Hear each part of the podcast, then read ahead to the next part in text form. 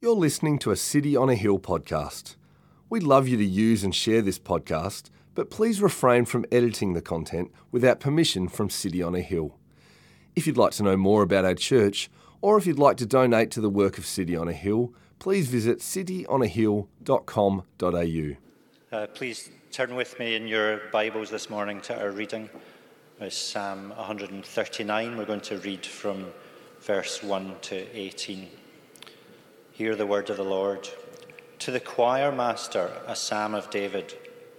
O Lord, you have searched me and known me. You know when I sit down and when I rise up. You discern my thoughts from afar.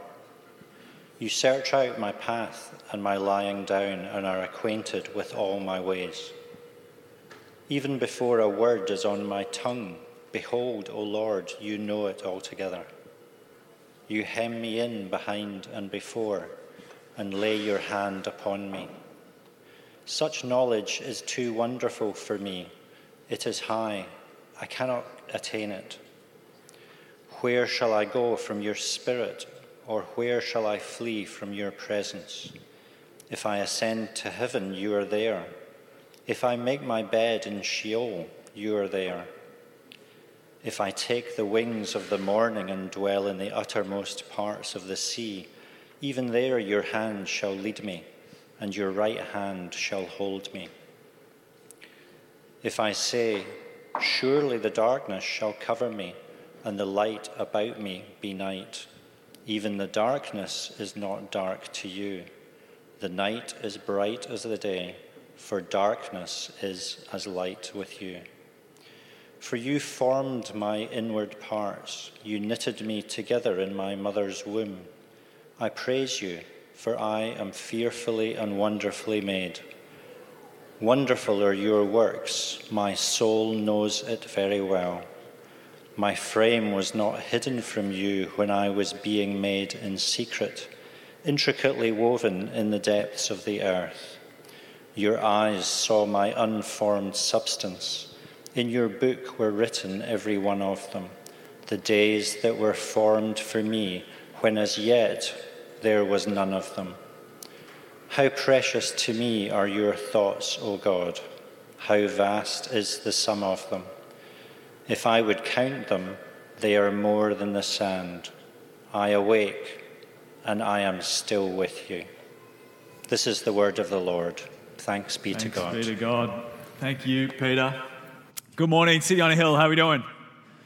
Good to be with you. And thanks so much for joining us. Whether your first time in church, your first time in a long time in church, or you are a weekly regular with us, thanks so much for being with us. If we haven't had a chance to meet before, my name's Nick uh, and get the joy of opening God's Word with you this morning. Uh, and today we dive into the depths of one of the most contentious topics in our culture. And so we need God's help. Would you pray with me as we dive in? Gracious God, in a world of division, outrage, conflict, and confusion, Lord, we thank you that grace and truth has come through Jesus Christ. And so help us now, we pray, that we might be pointed toward him, to trust in him, to follow him afresh today. It's in Jesus' name. Amen. Well, in 1985, Margaret Atwood wrote what has more recently been adapted into the hit television series The Handmaid's Tale.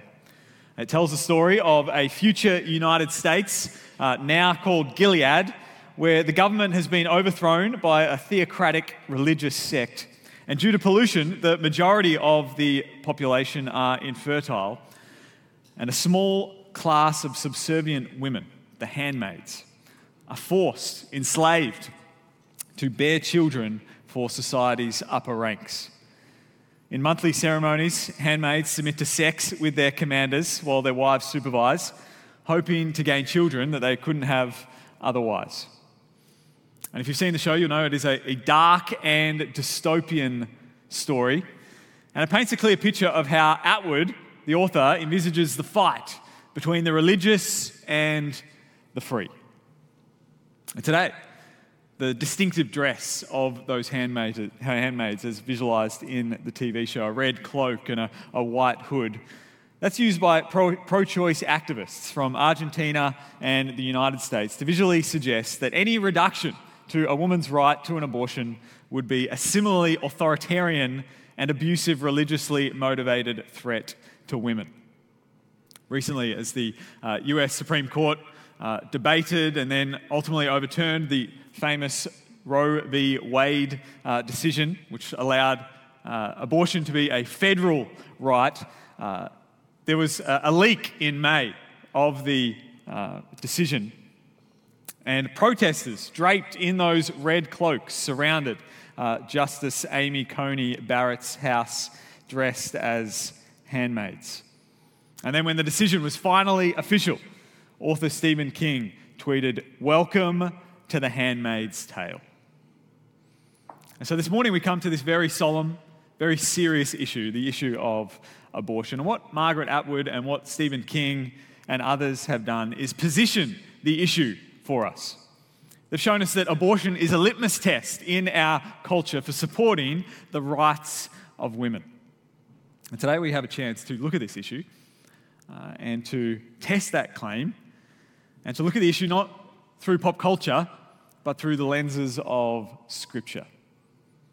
Now, let me acknowledge up front uh, something you hopefully have guessed I am not a woman. Uh, and so, in speaking into this issue, I, I don't draw my authority from my own personal experience but rather I'm a Christian minister, and so I draw it from the Bible. And we do need God's perspective on this because we are talking about an issue that's so weighty, it's so heavy, we often don't give it the time to think clearly about it, or we don't have the strength to dive into such a serious topic and navigate it as we should because of the emotion around it. And it is right that there be so much emotion around this particular issue. In ethics, this issue is, is uh, known as one of those issues that reminds us we live in a world of competing sorrows, that it seems a lose lose situation. It concerns matters of life and death, areas of bioethics, theology, philosophy, politics, and in addition, it is very personal. It is said that in Australia, somewhere between one in three and one in four women will have an abortion in their lifetime. And further than that, the issue is personal for each one of us because it reaches into the very heart of what it means to be human, about who we are, about what we believe to be valuable and right. And so, what we're talking about today is not, not some kind of theoretical thing out there. Rather, what we're talking about today touches every person in this room because it's about boys and girls, mothers and fathers, about what it means to be human, about the world that we want to shape and, and live in and step into in the future. And so let's start by just clarifying so that we're on the same page what we are talking about. Let's define abortion. And to be clear, what we're talking about today is how we should approach what's often called an induced abortion. And this is a procedure performed by a doctor to extract a fetus from its mother's womb with the intent to end its life prior to birth. And the stage of pregnancy will determine what procedure is used. Uh, in Victoria, up till nine weeks, a medication abortion might be used, where a combination of medications will end the pregnancy. But beyond that nine week period, a surgical abortion will be performed, which involves removing the fetus, and at this point, the, the fetus will be somewhere between 4 and 14 centimetres long, and this is confronting. That removal can involve dismembering and crushing the body. And in Victoria, we are governed by the Abortion Law Reform Act of 2008, which says, and I'm getting this from the Act, allows for a registered medical practitioner to perform an abortion up to 24 weeks. And beyond 24 weeks, with approval from another doctor, if deemed appropriate, based on the woman's current and future physical, psychological, and social circumstances. According to the World Health Organization, uh, around the world there are roughly 40 to 50 million abortions every year, or 125,000 abortions per day. In Australia, we don't know exactly what those figures are, as not all the states report all the data, but the estimates are that there are some 65 to 75,000 surgical abortions per year and in Victoria, abortion in an operating room was the third most frequent surgical procedure between 2014 and 2016. As for the public sentiment, some 76% of Australians were supportive of abortion in 2021. And so that's a very significant majority. And so the question turns to why? Why uh, and what are the prevailing reasons for being pro choice? So let's first turn to a couple of the reasons for being pro choice. There are several reasons used in the pro choice argument. Uh, it is said that abortion provides a safe way to end a pregnancy and, if unavailable, would result in botched or unsafe abortions. And some 47,000 women die every year from unsafe abortions around the world. It's said that abortion protects the health of children because the thought is that if parents don't have the ability to provide for the physical or emotional needs of a baby, it would be worse to bring them into the world. But much like every week of this series, we don't have time to dive into every argument. So let me focus on the two main arguments, uh, or the two most central pro choice argument. The first is the claim that abortion is not killing meaningful human life. And this is really the crux of the ethics of this whole conversation and debate. The question of what or who is in the womb.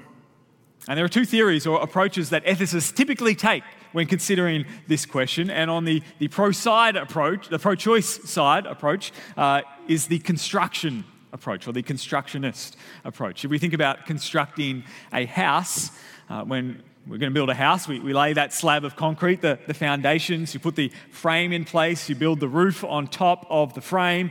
At some point along that construction process, that journey, that building goes from raw materials to now be called a house. But it doesn't start out as a house, it starts out as a slab of concrete.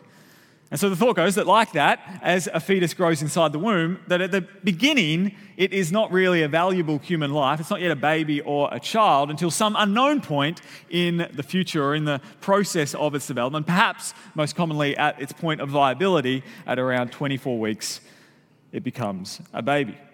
And we see this play out in how our culture essentially talks about the issue or kind of doesn't talk about the issue. We call it a termination of a pregnancy, or we talk about abortion as healthcare. And we see this argument or this thought uh, play out more fully in the writings of someone like Australian ethicist Peter Singer. He says, The life of a fetus is of no greater value than the life of a non human animal at a similar level of rationality, self consciousness, awareness, and capacity to feel. So those in the womb, in this view, are seen or understood to be less than human persons. And so the argument follows abortion should be completely acceptable because it's not a human person in the womb. And then, usually, because of this conviction, although perhaps sometimes people might concede that there might be genuine human life in the womb. The next key argument follows from the first, usually. That is that, number two, abortion ensures equality for women. This is articulated by journalist Mary Elizabeth Williams. She wrote Here's the complicated reality in which we live all life is not equal. A fetus can be a human life without having the same rights as the woman in whose body it resides. She's the boss. Her life and what is right for her circumstances should automatically trump the rights of the non autonomous entity inside of her. Always.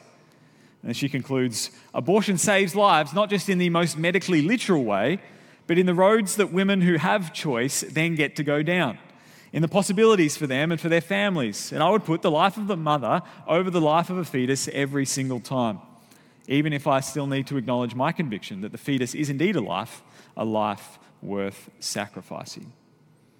Now, while perhaps not as controversial as Williams' approach, as with the Handmaid's Tale, the issue of abortion is typically framed in this dichotomy protecting the rights and equality of women, the right of bodily autonomy, the right to not have to bear the costs associated with pregnancy and motherhood, the right to fulfill one's dreams and not be held back or slowed down by unwanted motherhood.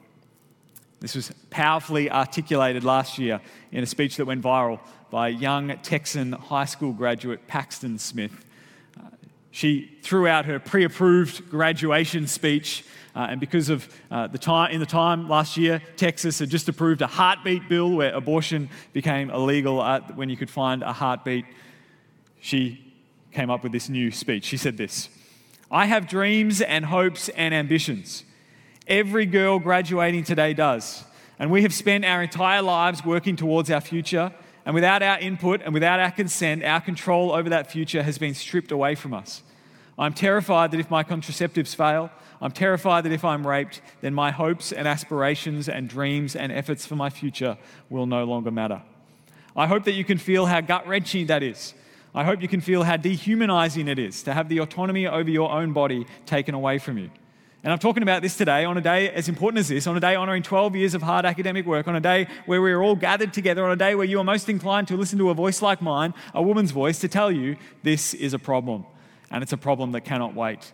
And I cannot give up this platform to promote complacency and peace when there is a war on my body and a war on my rights and a war on the rights of your mothers, a war on the rights of your sisters, a war on the rights of your daughters. We cannot stay silent. How are we to respond to her words? How are we to process these arguments and this perspective? Because if these two arguments are correct, then abortion seems a no brainer. That it should be simply a universally offered, non controversial, simple medical procedure, the access to which should be publicly celebrated. And before turning to the other side of the coin, the, the pro life position, it's worth seeing the trend here. What comes up in that argument, what comes up in places like The Handmaid's Tale. The abortion debate really becomes a debate about two different things. We are watching, it seems, the same screen and seeing two movies play out on the same screen, two narratives, two sets of facts. And so, when it comes to the very commendable impulse to want to uphold the equality and rights of women, we need to remember where that impulse comes from. Where does that desire, that hope come from? Because our culture didn't create it. No, it was handed down to us from the influence of the Christian message.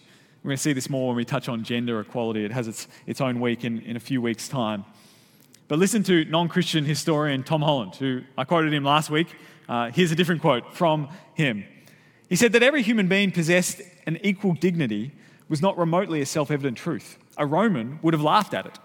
To campaign against discrimination on the grounds of gender or sexuality, however, was to depend on large numbers of people sharing in a common assumption that everyone possessed an inherent worth. The origins of this principle lay not in the French Revolution, nor in the Declaration of Independence, nor in the Enlightenment, but in the Bible. Likewise, non Christian author Louise Perry, she writes in an article that was just published this week Modern feminism is not an enemy of Christianity, it is its descendant. The moral ideas that form the basis of feminism are derived from Christian values that are, in historical terms, highly unusual. Respect for women and the protection of the vulnerable may seem to us to be universal virtues, but they are not. And we see this in the pages of Scripture, that these non Christian historians have picked up on something that emanates from the pages of the Bible because it starts, the Bible starts with this countercultural proposition that all people men and women, are made in the image of God. That we share together the same value, dignity, and worth. And then as we fast forward through it, we come to the, the law of Moses, handed down from God to Moses to his people. We see that the law of God actually protects women. We see, as we fast forward further, to, to Jesus, who embraced, who empowered women. The gospel is held out to the world that men and women might be invited to, to be heirs together of the grace of life. And so that we as a culture think this way comes from the Bible. And that means that the Bible itself should be a very credible and revi- uh, reliable source for those who resonate with the impulse behind the pro choice argument. If indeed the motivation is to love and to support women. And so that takes us to now what about the pro life argument. Let's talk about reasons for being pro life. And the foundation of the pro life uh, position is quite simple, and that's the conviction, number one, that human life begins at conception. This is where we come to today's Bible reading. As Christians, we have the conviction that the Bible is not merely humanity's speculation about God, but God's revelation of Himself to humanity. And He reveals to us some very key, important worldview value shaping realities about who made us, about why we have been created. And he gives us a glimpse into how we've been created as well. Specifically in our passage today in Psalm 139, we, we get a glimpse inside the womb to what's going on. In verse 13 to 15, it said, For you formed my inward parts. You knitted me together in my mother's womb. I praise you, for I am fearfully and wonderfully made. Wonderful are your works. My soul knows it very well. My frame was not hidden from you when I was being made in secret, intricately woven in the depths of the earth. And so I shared that there are two approaches that ethicists typically take uh, to the question of life in the womb. One was the constructionist approach, and the other is the developmental approach. And this approach says that we're actually we're not like a house, rather, we're a bit like a plant. You know, you put, you put a small tree, bury it in your garden, it'll grow, it'll develop, it will enlarge, but fundamentally, a big tree is of the same stuff, of the same essence as a little tree. That's what we see play out here that, that meaningful life is created, we're told. It's made fearfully and wonderfully, intricately woven together. That God Himself is involved in the development of this meaningful life, even from the very beginning stages in the womb. That we are not a, a house built from raw, meaningless materials to make something meaningful. Rather, we are created with intrinsic meaning by virtue of God's involvement in developing and forming us. And this also happens to make best sense of the science. These days, we are remarkably blessed to not have to guess what's happening inside the womb. We actually have a, a window in. The ultrasound helps us see that this is not merely a, a clump of, of tissue, but from fertilization, a baby holds all of its unique human DNA and the genetic footprint that will then develop throughout the pregnancy. Here's a little woman that I'm particularly fond of and particularly close to. This is, this is Aria at 12 weeks behind me. My daughter, who's now three, and you won't miss her now, but at 18 days, her heart was forming and her eyes were starting to develop. At 21 days, her heart was pumping blood throughout her body. At 28 days, she had budding arms and legs. At 30 days, she had a brain and had multiplied by this point 10,000 times. 35 days, she had a mouth, ears, and nose taking shape. At 40 days, she had brain waves that could be recorded, recorded, her heartbeat could be detected. At 45 days, she had all the internal organs of an adult with a little mouth, lips, a tongue. By eight weeks, her hands and feet were almost perfectly formed. By nine weeks, she could bend fingers and suck her thumb. And here she is at 12 weeks, kicking, fanning her toes, opening her mouth. Scott Klusendorf has a helpful acronym, SLED to show that there's actually a lot, of, uh, uh, very few differences between my daughter at now almost four years old and when she was 12 weeks old, or not very many differences between you and me and when we were also at that stage. There's a difference in size, that, that you and I are now bigger. There's a difference in level of development that you and I, we, we hope, are now smarter and, and stronger.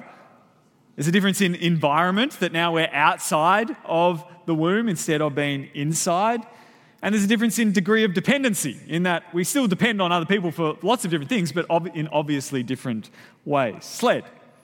Now, none of those differences would suggest that the moral value or meaning we place on a life should change. And that leads to the next point in the pro life position that if someone is small, if someone has developmental delays or developmental issues or disabilities, if someone is recluse, stuck inside, never goes out, if someone's in a coma, we still value their life. Because, number two, all human life is valuable. This week on uh, Wednesday, I was uh, had a meeting with other Anglican ministers uh, together. Once a month, we get together in Glen Waverley, and it's, it's ironic that I bring that up in a message on uh, life because there wasn't much life going on when there's a meeting of Anglican ministers. But uh, on the way home from a lunch uh, there in Glen Waverley, I was, I was, driving along Waverley Road, and I get to a, a what do you call it, traffic lights, uh, and I'm, I'm, a few, row, few cars back in the, the traffic lights, uh, and the lights go green, and nobody moves. And we sat there for, for a whole minute, and, and people started getting out of their cars, like, what's going on? Why, why, why isn't anybody moving? And as I nudged closer and I kind of bent my neck, I could see that a, a, a few people had gotten out of their cars and actually gone to the middle of the intersection and they were standing around what appeared to me to be a dark coloured mass of clothing lying in the middle of the intersection at their feet. I thought, could that be a person? Could that be, could that be a, a human? Could someone have perhaps fainted or, or fallen over there in the middle of the intersection? Or is it just a mass of clothing lying there in the middle of Waverley Road? I couldn't see clearly, and so I had no idea. I didn't know. It turned out actually that as I was able to kind of inch around what was going on, that it actually was a person. And by the time I passed, they were, they were up and about and kind of being cared for by the crowd that had been around them. Now, think about it. Would it, would it be right for me to just have driven on straight ahead over what I assume perhaps to be a whole lump of clothing? Because I, I didn't know what it was. Would it be right to just go on ahead and perhaps plead ignorance and say, oh, I wasn't sure. I didn't, I didn't know what it was. In the same way, no, if there is any uncertainty over the personhood and life of a preborn baby, surely we don't risk its life.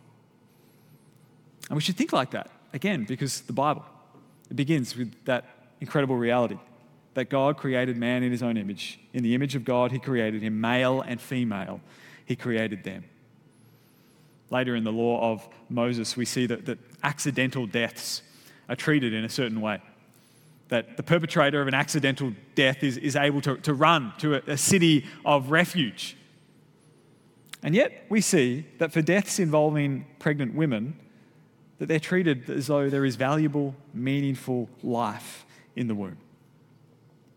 All human life is valuable and worth protecting all human life is valuable and worth protecting. And in reality, our culture has been so shaped by the Bible that, that we know this. Our, our society has been built upon this. And we live in a, a tangible contradiction about this issue, then, about abortion. Because right now, in Victoria, in the same state that you can legally terminate the life in your womb, you can also log on to a government website and apply for a certificate to recognize a child that you have lost through miscarriage. A life that's meaningful. A loss that is tragic and devastating and rightly should be commemorated and mourned and grieved. And so I think it's a great thing that the government offers this to grieving mothers and fathers who have lost their children through miscarriage. But it is strange, isn't it, to have that option to help people mourn the loss of life in the womb on the one hand and at the same time celebrate and defend the opportunity to terminate life in the womb on the other. The value of a human life should not be determined by whether it is wanted or not. That is a very shaky moral foundation upon which to build a society. But rather, the Bible tells us all human life is valuable and worth protecting whether that life is, is relatively healthy, whether that human image bearer is severely disabled and dependent on others, whether that life is young or old, rich or poor, male or female. The Bible stirs in us this conviction that all human life is valuable and worth protecting. And this also highlights something that is almost universally upheld in those who have a pro life position that in pregnancies where the mother is at risk, that there are complex exceptions to ensure the mother is protected, that her life is also valuable.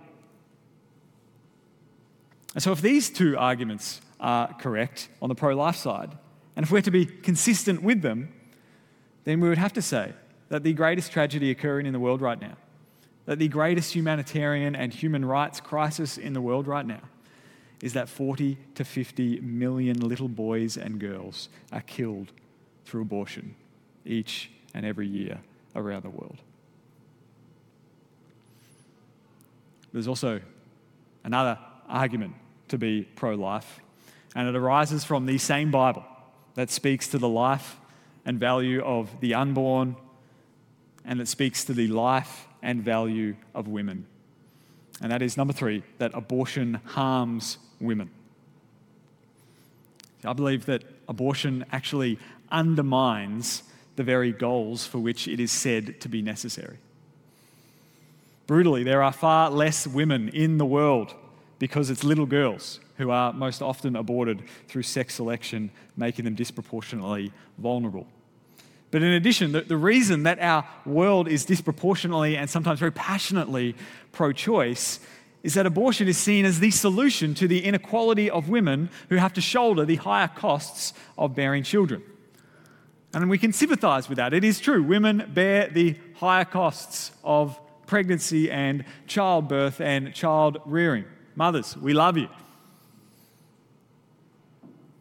Yet the promise of the sexual revolution of the 1960s, the attempts to kind of detach child rearing from sex through the pill and then through abortion, it hasn't actually helped to solve that issue of inequality.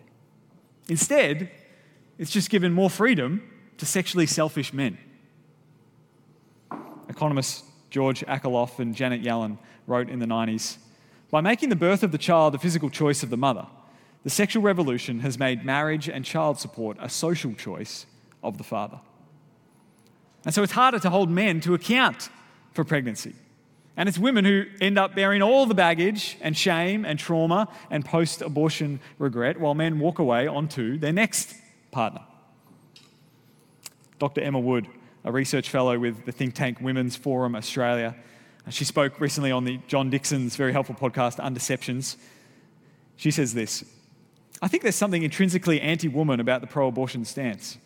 Because what the pro abortion stance says to a woman is that in order to be able to advance professionally, to advance in her education, to be a useful citizen, what the pro abortion message says to a woman is that she has to be at war with her own body.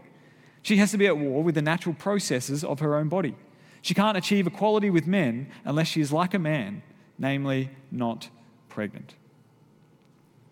And so, we're taking all of this together, I believe Christians should stand up for women and advocate for women and support women, both the little women in the womb, who are often the most vulnerable through sex selection, and for all women by being pro life.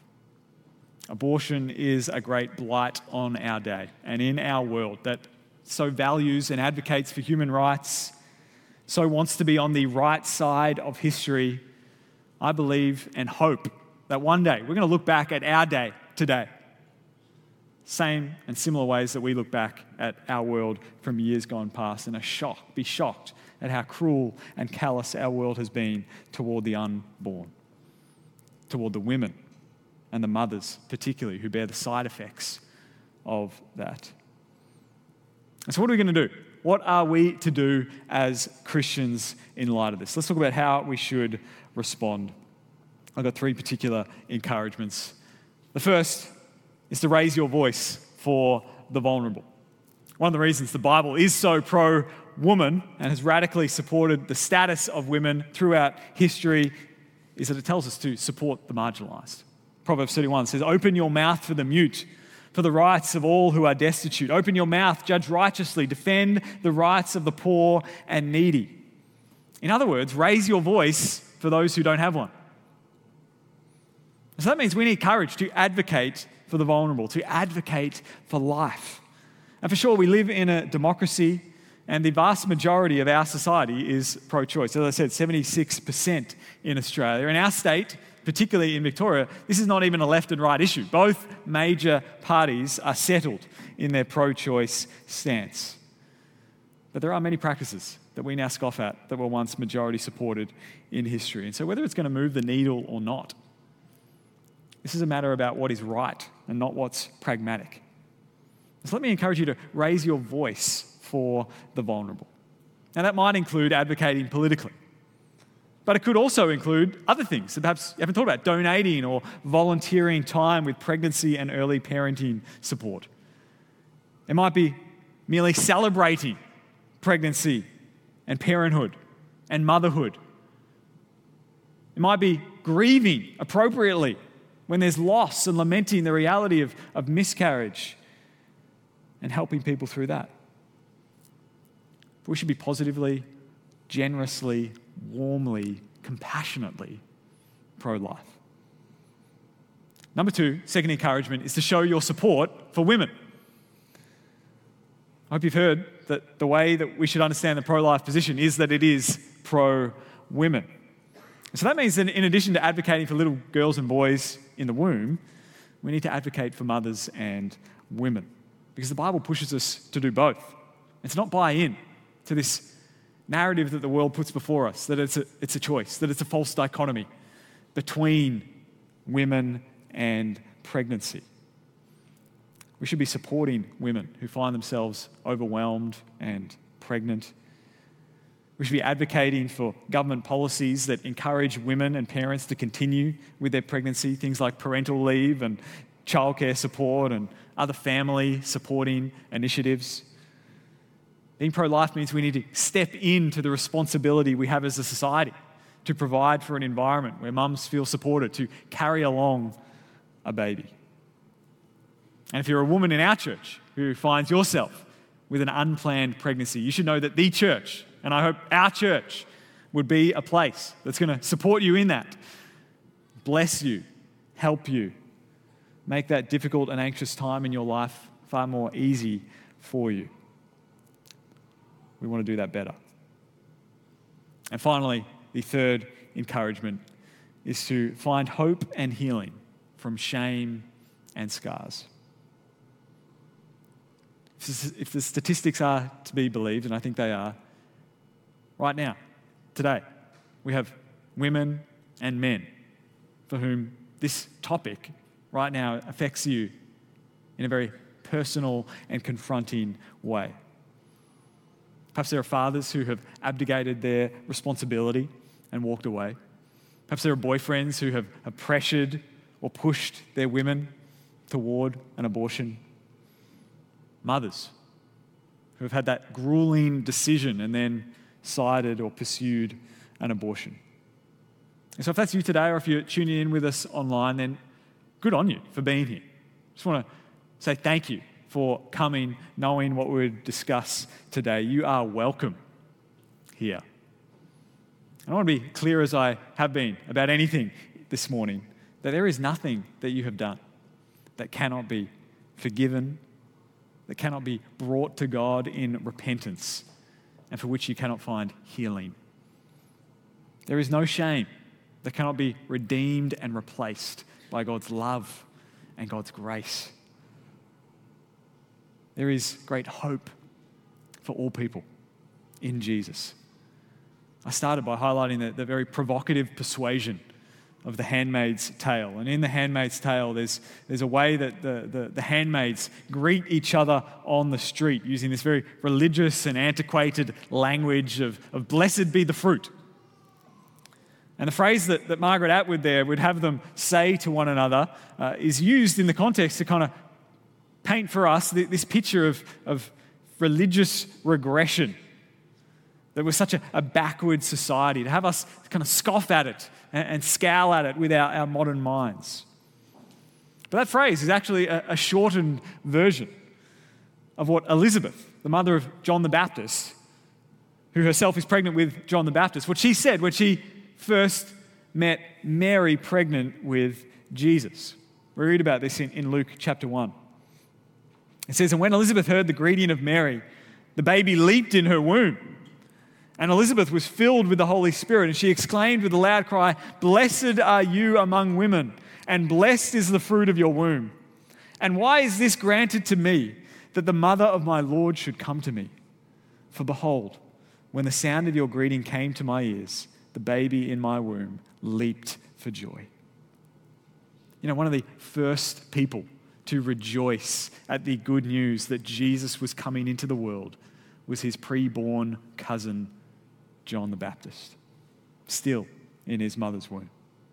That baby knew that blessing was coming into the world, a blessing that would reach out into the world. And so, blessed be the fruit indeed.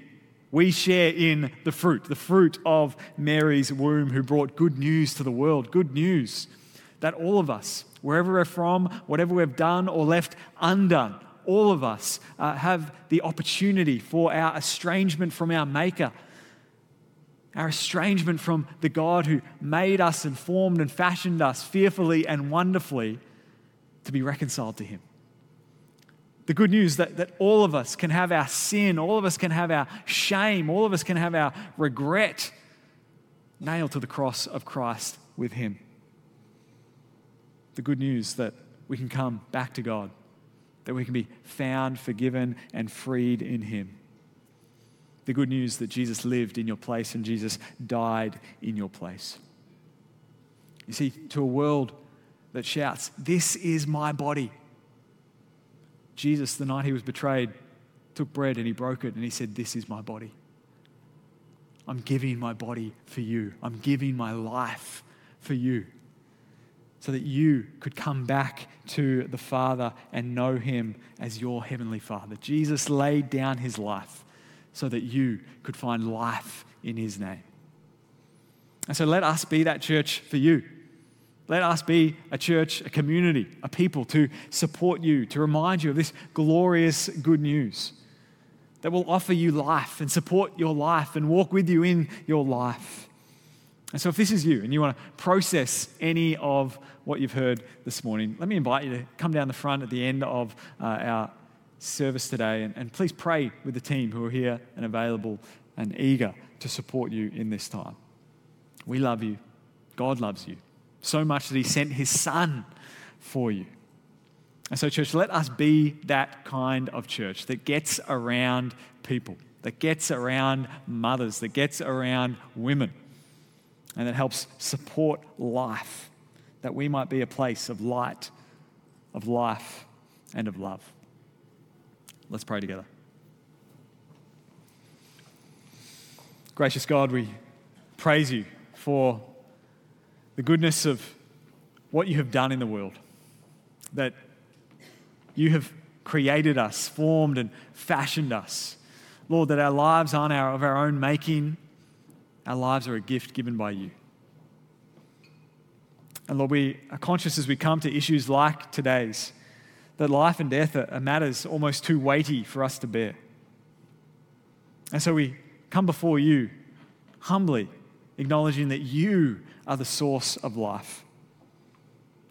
And we thank you that even though we've, we've run from you, even though we've strayed from you, even though we've, we've turned away, Lord, you have come by sending your son Jesus into the world that you've made to offer us life and life abundant.